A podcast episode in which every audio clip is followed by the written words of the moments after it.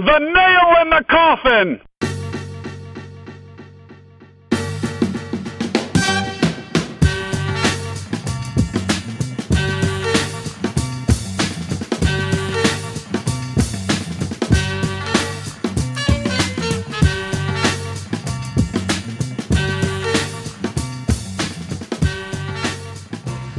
Welcome to the Nail, episode number 39. We are recording on Monday night, a busy Major League Baseball trading deadline, uh, most active since at least 1995, according to the MLB offices. And uh, the Indians were at the center of a lot of the action. Andrew Miller and Brandon Guyer are in. Jonathan Lucroy is not. And Juan Uribe and his immaculate gold shoes are gone. So, Trev, uh, putting it all together, how do you feel about uh, what the Indians were able to accomplish here um, with their roster over the last few days? Um, not as good as I felt uh, Sunday morning when it looked like they were getting Lucroy um, and Miller. So, uh, he vetoed a trade. He had what seven or eight teams, I think, on his no trade list. For whatever reason, he decided the Indians were one of those teams.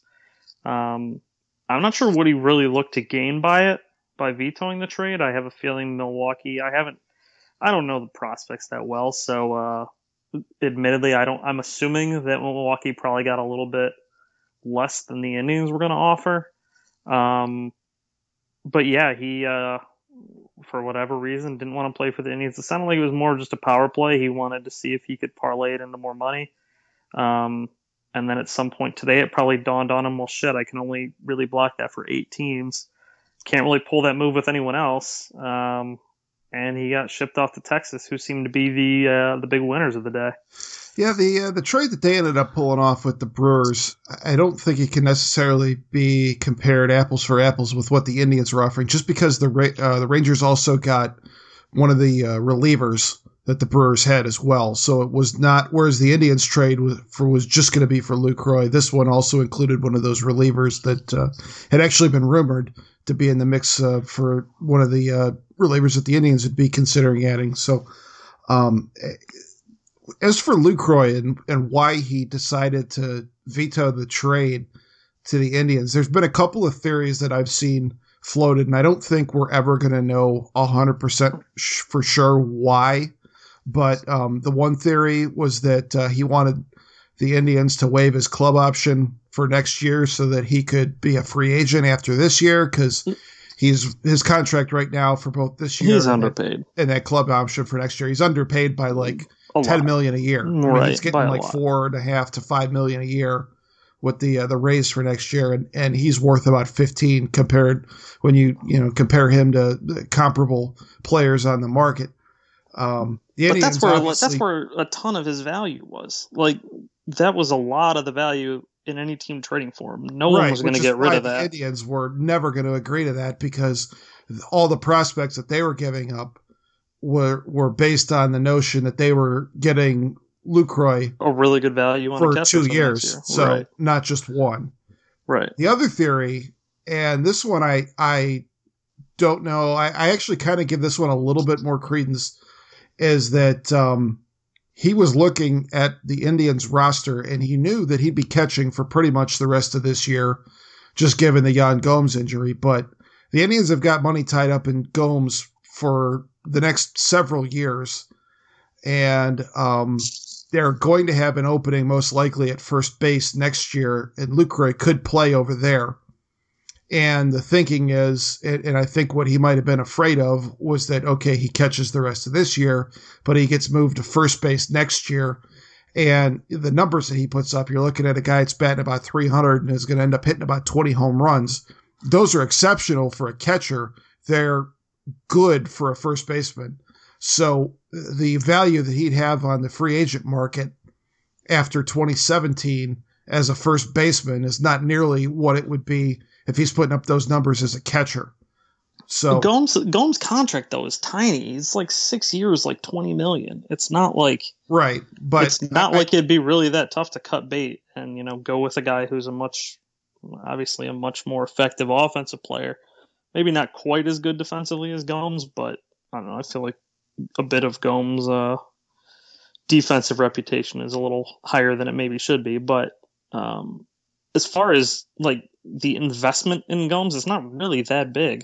It's not, and the thing that's kind of weird is, I mean, if you look at it now, this is a second straight year where he has not been particularly great, and right. I mean this year especially, and and the injuries are obviously compounding matters, but um, you know, they, I I think they do view him as as part of their their long term core, and and the fact that you have him under contract for longer than you'd have uh, Lucroy under contract for, because I mean, you know, it's it's a pretty safe bet that he'd be gone after next year either way.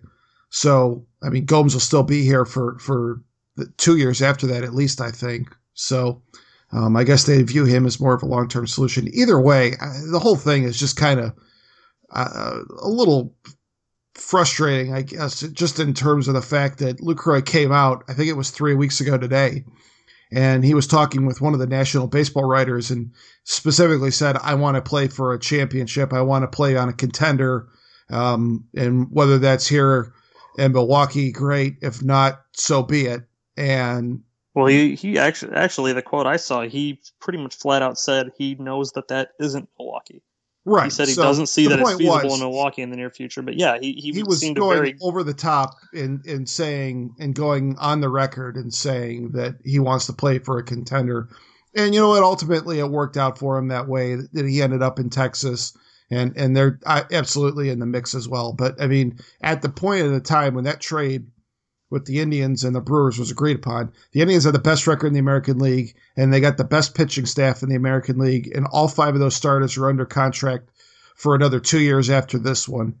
So I mean, it yeah, just for a guy who, who went over the top saying, "I really want to play for a winner. I want to play in a World Series."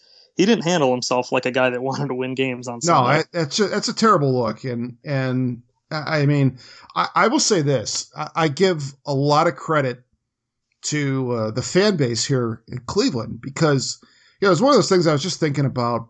How I always wondered, like, how would winning a championship change the mindset of the city?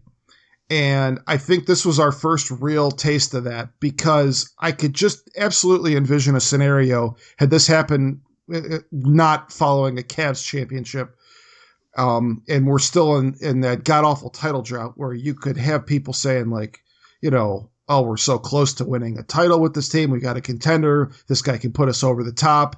And, you know, he's playing for this uh, bad team in Milwaukee. He's got a chance to come to a contender and he vetoes the trade. You know, the, the, what's the timeless phrase? Only in Cleveland would somebody veto a, a chance to come play for a contender like that. Right. And instead, the reaction that I saw from everybody that that I've talked to and and everybody that I follow online and everything else, the the overwhelming reaction was f that guy. Like if he if he doesn't want to be here, we don't want him. Right. It's like and you know what we got a great thing going here. Say, we got a damn good team, and we feel good about it. And if you don't want to be part of it, you know what? Kiss our ass. We, will move on to the next one. So um, I I respect the uh, the hubris, but at the end of the day, as, as, nice as that is to say, at the end of the day, we still have a pretty big hole at catcher um, that that uh, hasn't been filled and doesn't look like it's going to be filled this year. Um, I think our uh, our former guest, Mr. Derry, said uh, on Twitter, and I think he he pretty much nailed it. What it comes down to is uh, Roberto Perez has to start has to get his head out of his ass. Um, he got brought back a little bit earlier than they probably would have liked um, after the Gomes injury, but he's got to start playing like the guy we saw last year. Yeah, um, it's hard because he's coming off a pretty serious injury of his own. He was out for a long time, and right, it's just that's really hard to. to it's a tough position, but it's really they need it. I mean, they need it bad. It would give them a huge boost if they could get that. Obviously, I mean, they're still. It's not like they're out of it. It's not like he's the only uh their only you know recipe for success, but I mean, man, it's it's frustrating when you know that when that guy comes up, it's pretty much an out. Not Perez, but the catcher in general. Seems like whenever he comes up, you know it's it's not going to go good.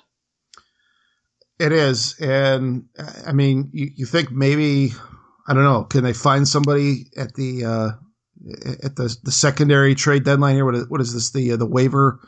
Uh, approved trade deadline, I guess you got to get a guy yeah. through waivers to get a trade done by the end of August. So I, I got to figure there's got to be somebody in that secondary market who maybe can provide them a boost somewhere. But um, good news is they they uh, they certainly didn't um, you know just shrug their shoulders and throw their hands up for the year when when that whole thing unraveled with Lucroy. Uh, um, they got a phenomenal re- uh, reliever in Andrew Miller. Now you texted me something yesterday that um, you were not as in on on that trade once the Lucroy one fell apart. Um, do you still feel that way? And if so, I, am curious to know what your thought process uh, is there. Um, I'm I'm I'm I'm honestly not 100% sure if my lack of excitement is tied to the fact that the Lucroy deal didn't go through. Um, I'm not totally sure. I think it's one of those things I got a couple things in my head, and I'm not sure how one is tied to the other. Um, I was very excited when they were getting both. When I found out they were getting just Andrew Miller, um, I was a little disappointed then that they gave up Frazier for him. Um, who knows? I guess time will tell. And I probably, I probably uh, cheered up a little bit on the subject. I guess um, because that bullpen obviously uh, looks a lot better than it did, and with uh, the pitching staff that we have, we're sort of in a, situation where if you can get to, if you can get through six, uh, even seven innings with a lead, um, you got a pretty damn good chance to win a game now which I don't know that we felt as confident with that before.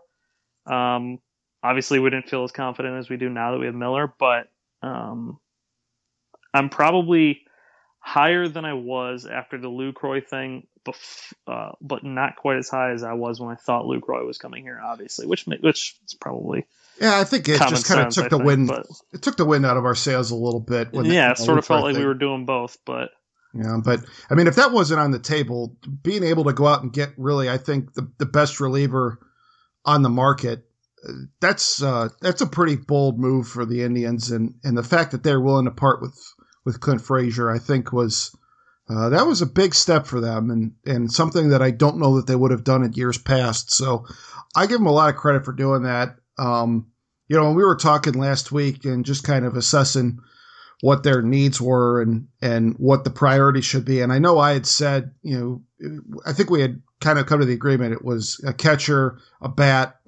and a reliever. A reliever. And I felt like going after a, a Lucroy would kind of solve two of those problems. You'd turn your biggest uh, weakness in your lineup into one of your biggest strengths. Um, by making that dramatic of an improvement at catcher. But um, make no mistake about it, their bullpen really needed some help. And I, I was of the opinion and the thought process like, okay, if you're going to go after one, you, you get the, the hitter, the catcher, and then you can kind of fill in with a, a second tier reliever uh, in that setup role. And they kind of did the reverse. They, they went and got the elite reliever um, to really improve the bullpen dramatically and then went and filled in the uh, the lineup there with a kind of a second tier player with um, uh, Guyer, the uh, the outfielder that's going to be coming in. They made that trade this afternoon, so I really like the way this whole thing shook out. Um, I, I, I feel like I know it's disappointing with Lucroy, but uh, Miller. He, um, you know, it's like I'm saying here. He just re- really fills a, a, need that they had.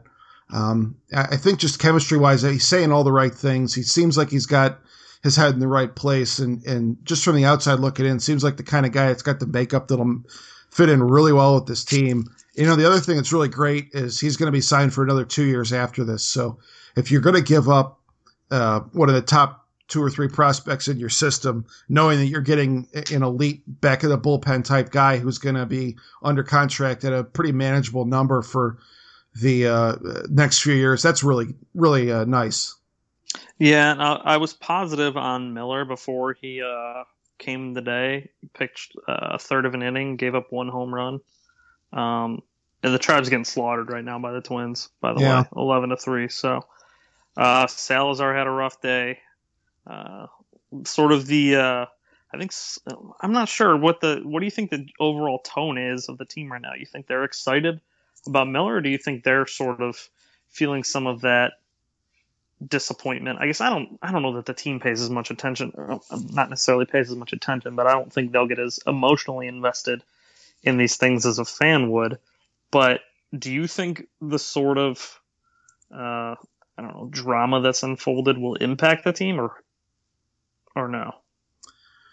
Um, you know, I think. I mean, it's thi- one it's one game, so I'm not freaking out because Salazar had a bad outing and you know they got clobbered today. But overall, I wonder if there's any lingering uh, lingering issues there. You know, in terms of lingering issues, I actually the one thing, even though he hasn't been playing particularly great, um, Uribe getting designated for assignment, I, I know he's had a really uh, great um, impact on the clubhouse. They've liked him in the clubhouse a lot. He was, yeah. he's a very popular guy in the team, and it seemed like um, Jose Ramirez in particular. Those guys were were pretty close, and you know Ramirez has had a taken a big big step up this year. So uh, it's going to really be on him to kind of hold down third base now with with Uribe gone. So.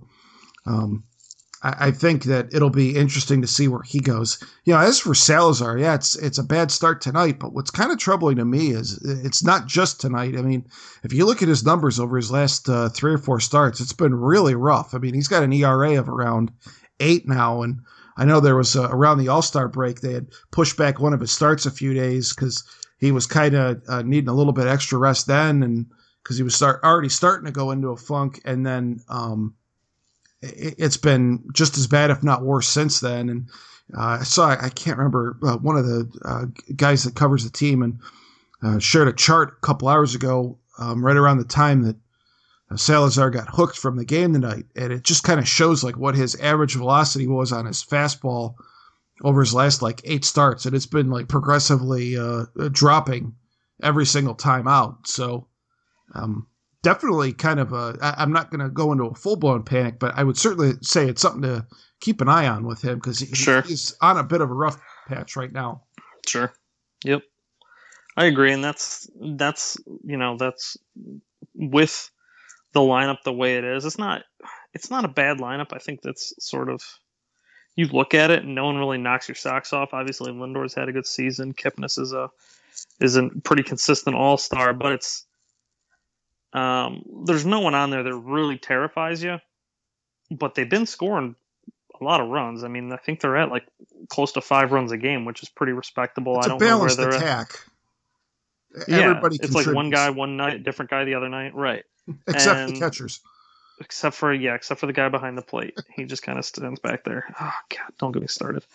Um, but it'll be interesting to see, you know, uh, if that continues. You have to hope it does, and you know, if if the catchers or the pitcher, excuse me, does have a rough outing, um, are those guys going to be able to pick him up? Um, I think for the most part, we've sort of had the feeling that they'll get you a few runs, but your pitcher's still got to pitch a damn good game um, for the most part. So if Salazar, for whatever reason, if this is a a lingering thing and it, it lasts the rest of the year, that puts this team in a much different position than we want them to be in. Certainly.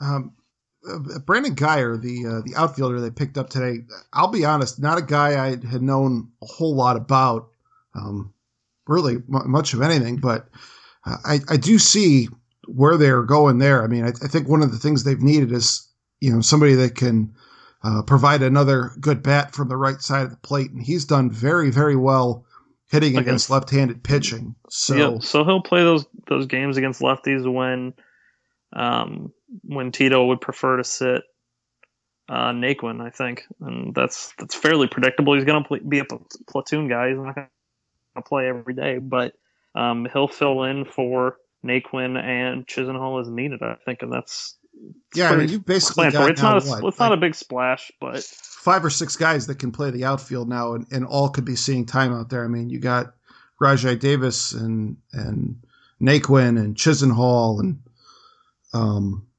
and and on down the list there. So I, I think it's going to be a lot of mix and match, a lot lot of different options there. O- outside of Cleveland, um, seems like Texas Texas is the big winner. Yep. big winner here because they got Beltran as well, and and Yep. that was a guy that it sounded like the Indians are right down to the wire. Um, almost uh, maybe got could have gotten him as well. So very Yeah. Yeah, so they they're looking like the big winner, but they they didn't add anything in the way of pitching, and that's where they really needed help. So um, their lineup's going to be really good, but I don't know that they have anyone that really worries you outside of Cole Hamels. Um, so I guess we'll have to wait and see if if the Indians were to match up against them, it would kind of be opposite styles, I guess, of play, and see which one you know which one is able to reign supreme, I suppose. Um, but for the most part, they're going to be they're going to put up a lot of runs, and in all likelihood, they'll give up a lot of runs. Are you surprised at just how few big time top of the rotation starting pitchers moved at this trade deadline? Um, I don't know. I don't think so. I think a lot of those guys right now, um, there's not many left that are in like a tradable position.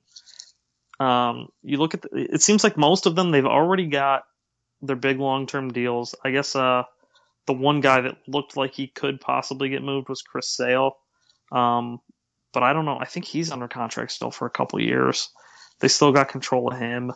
Most of those guys, I mean, they're just not incredibly appealing trade targets. So, not really, I guess. Um, usually you see one guy, but and there was a couple names thrown around, but none of them really seem to have any traction building up to it. So I guess I'm not surprised because of that.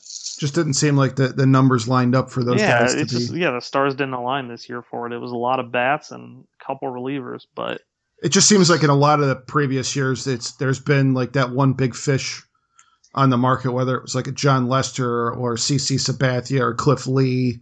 Uh, Randy Johnson's gotten moved at the trade deadline back in the those day. Those guys usually seem to be like, like rentals though when that happens. Right. Like they have a year left, maybe on a contract. Yeah, go nobody was really in the position Like all that. those right, all those big name guys, they've got three or four years left on their contracts for the most part. So I mean, I have to go look, and I'm sure there's a couple out there that would have been decent, uh, decent options, but um, it just didn't align because most of the the teams that you know are out of it and looking to sell don't have those guys. It's just I, I I'd have to go look at the standings and look at all the rosters and everything, but that's just sort of the vibe I got when I was looking at. it. None of the names really popped out at me as guys that would have been good, uh, good trade targets. All right. So let me ask you this, just getting back to the Indians and, and their position and where they're at and the way they handled this deadline. I mean, I think this was really the first time they were truly all in as buyers um, in several years. Uh, Yeah, uh, uh, disappointment with Lucroy aside, are you um, how are you feeling about things and, and just the way they handled this deadline? Well, you can't hold Lucroy against them. So they were aggressive. They chased the guys they that we wanted them to get. They did everything they could to get him. Um, outside of you know something, I, I honestly think it would have been stupid to if they were to give in and scrap that option here. I think that would have just they would have just been giving up too much at that point if they did go through with that. Um, so I mean, I'd give them a B. They did as much as they could. We wanted them to improve catcher outside of Lucroy. I don't know that there were any catchers available that would have been a drastic improvement. So I- off the top of my head, I don't think any others moved. Right, I know that San Diego was trying to move uh, Derek Norris. Derek Norris, and they weren't able to, and he hasn't been that good this year anyway. So that's not it's not really a big move, anyways. But um, no, I don't know of any any big names that moved um, catcher wise. So, I mean, truthfully, I, I think that uh, the Guyer move we might turn out to like it a little bit more than we think we will. Um, it might be a little more appealing than it sounds. It's not a big splash move, but he is a guy that kind of fills a good role for them.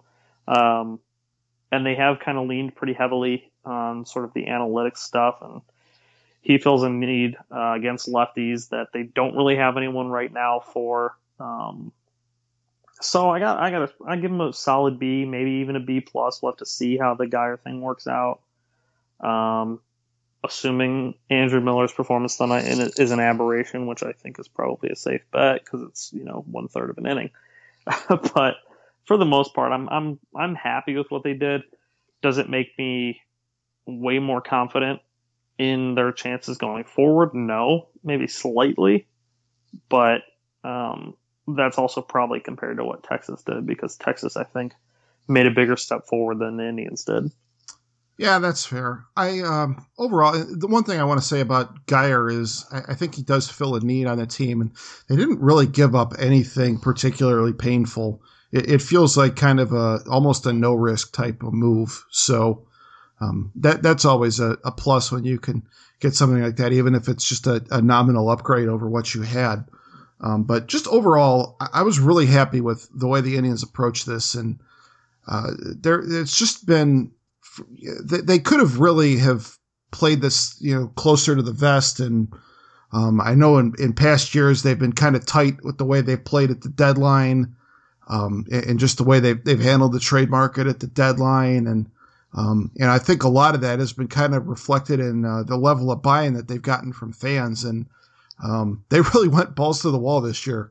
And and even though the Lucroy thing didn't work out for them, um, they proved they were willing to completely yep. empty the chamber in, in, their minor league system for all intents and purposes uh, in order to really make a go of it this year at the major league level and, and, and take on salary and, um, and, and clear out all those prospects that they always hold on to so tightly. So, will it um, silence all the uh, Dolans are cheap people? I, I don't know if it'll entirely silence them, and I don't know if you ever can, but I don't know that they could have made a more compelling yeah. case realistically um, with with where they were at. I, I think they did absolutely they everything absolutely everything they could um, to make a real run at it. And had Lucroy not been a jackass about it, they they would have really have ended up with the top two prizes uh, yep. in all of baseball at this deadline. And I think that would have been phenomenal. So yeah, I mean they they they put the they put their cards out there and they put themselves in a position to be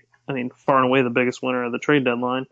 Mm-hmm. Um, and they got the deals done, if not for you know those, those pesky little uh, the little fine print in those contracts. So yeah, for what uh, for what they could do, um, hard to ask for much more. You know, they they put it all out there. They got uh, they got what they wanted, um, or they tried to get what they wanted. They put enough out there to get what I think we all agree they needed. Just uh, little you know those little wrinkles that complicate things i guess that are completely out of their control. So you can't really blame anything on uh, on the front office here.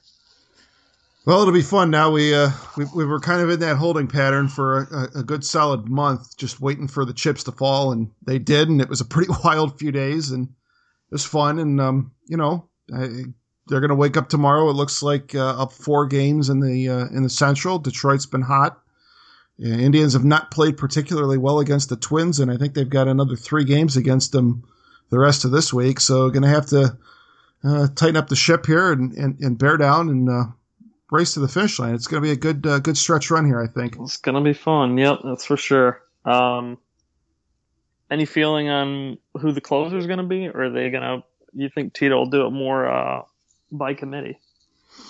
Hard to say, especially when uh, first night when you got all these guys available is um, when, when, you're looking at a 12-5 score. Yeah, right.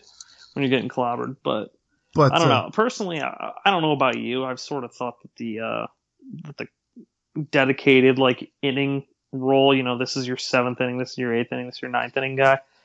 I've sort of thought that that's kind of antiquated for the most part. I feel like you should just play matchups at this point. Um, throw the best guy out there. I mean, and I know that I, I, think I'm kind of in the minority there. Most it seems like nobody really does that anymore. Everyone has a dedicated closer. I'm not sure when or why that started exactly, um, but for the most part, I feel like uh, at least we heard this from Cody Allen. He's willing to pitch whenever they tell him to pitch. So um, hopefully that you know everyone in the pen carries that, and I think eighth and ninth innings will be reserved for Allen and Miller, whatever order it's in. I don't know that it really matters. Yeah, I think that's pretty safe to say. It, it's going to shake out that way, and that moves Bryan Shaw to the seventh, which that, that's um. Hopefully, that makes him a little more comfortable because he's been he's been shaky this year. Yeah, he's had some really good stretches uh, for a prolonged stretch, but just nights that he's been bad, it's been really bad. So yeah, really bad. Yep, I agree. Um, all right, Anything else before we wrap it up? No, I think that's about it. What do you think? No, I just um, I think on the baseball front that was about it. The only other thing I wanted to mention, one last note, uh, you know, our good buddy John Werner uh, longtime listener of our podcast, uh, really since day one.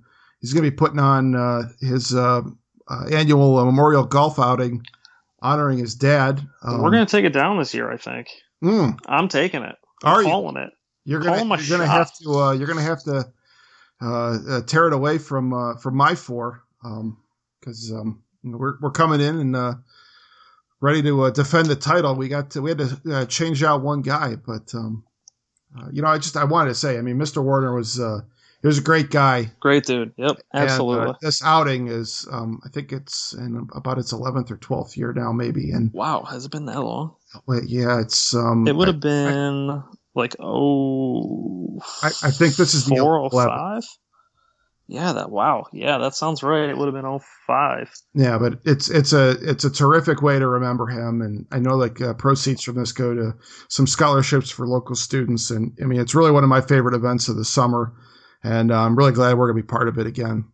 Yep, absolutely. I'm actually uh every year as you know, I also do an August um I do a bike ride and usually I I do it to raise money for the cancer hospital, Ohio State. I've done it for six years now. And usually it's the week before the Warner thing. Well, this year I'm getting married next week. So Warner graciously moved his tournament up a week, which means I will be in Columbus Saturday morning riding my bike 25 miles, then driving up to Cleveland to get in the golf tournament. Are you so really? I will, I, I will have a action packed Saturday. How early are you starting? we start at like 7.30 so i should be done by 9 which i should then be able to get to my dad's house. My dad lives like 10 minutes from painesville country club. So i should then be able to get to my dad's house by like noon quickly shower in about 5-10 minutes then get over to the country club. I'm going to be cutting it close. I might need to have one of those cart girls take me to the second hole or something like that but yeah i'm going to be uh, hauling ass to get out there. Just just keep pedaling your bike right down That's the it. fairway. That's it. I'm just gonna come all the way up, just go straight up 71 and don't stop.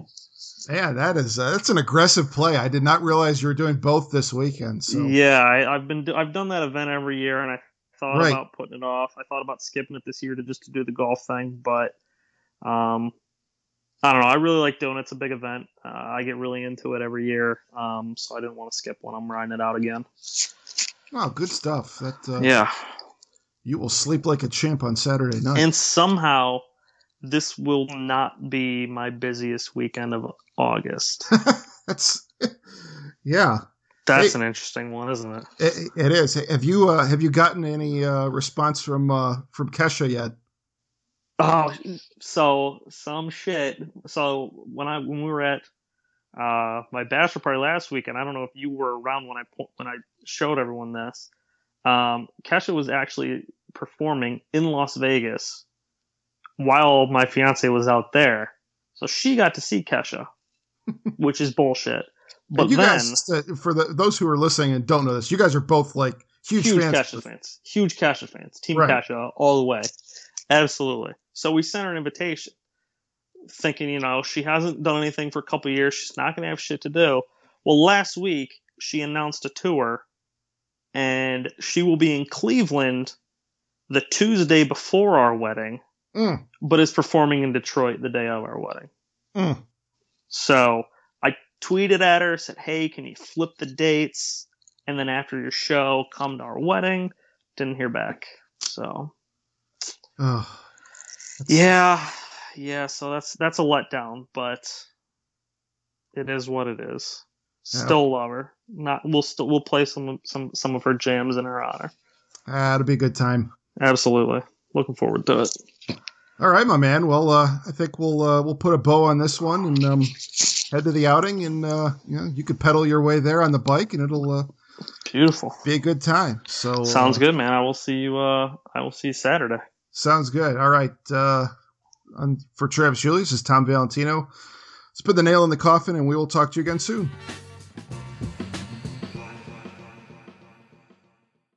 Ready to up your game and learn more about the thrilling world of sports betting? Introducing Double Down with Breslow, the ultimate podcast about the business of sports gambling. Join me, James Breslow, and a long list of expert guests as we dive into the art and science of the sports betting industry, evolving regulations, technology enhancements, and the meteoric rise in the number of players makes this sector the fastest growing and most intriguing in the world. Unlock the business secrets from many of the industry's most recognizable C suite executives, including famous odds makers and influencers. Every episode of Double Down with Breslow is packed with insider tips, deeply skilled analysis, and in depth discussions. Don't miss out on the ultimate resource for mastering the business of sports betting. Listen to Double Down with Breslow on the Evergreen Podcast Network or wherever you listen to podcasts. That's Double Down with Breslow, the business of sports betting podcast.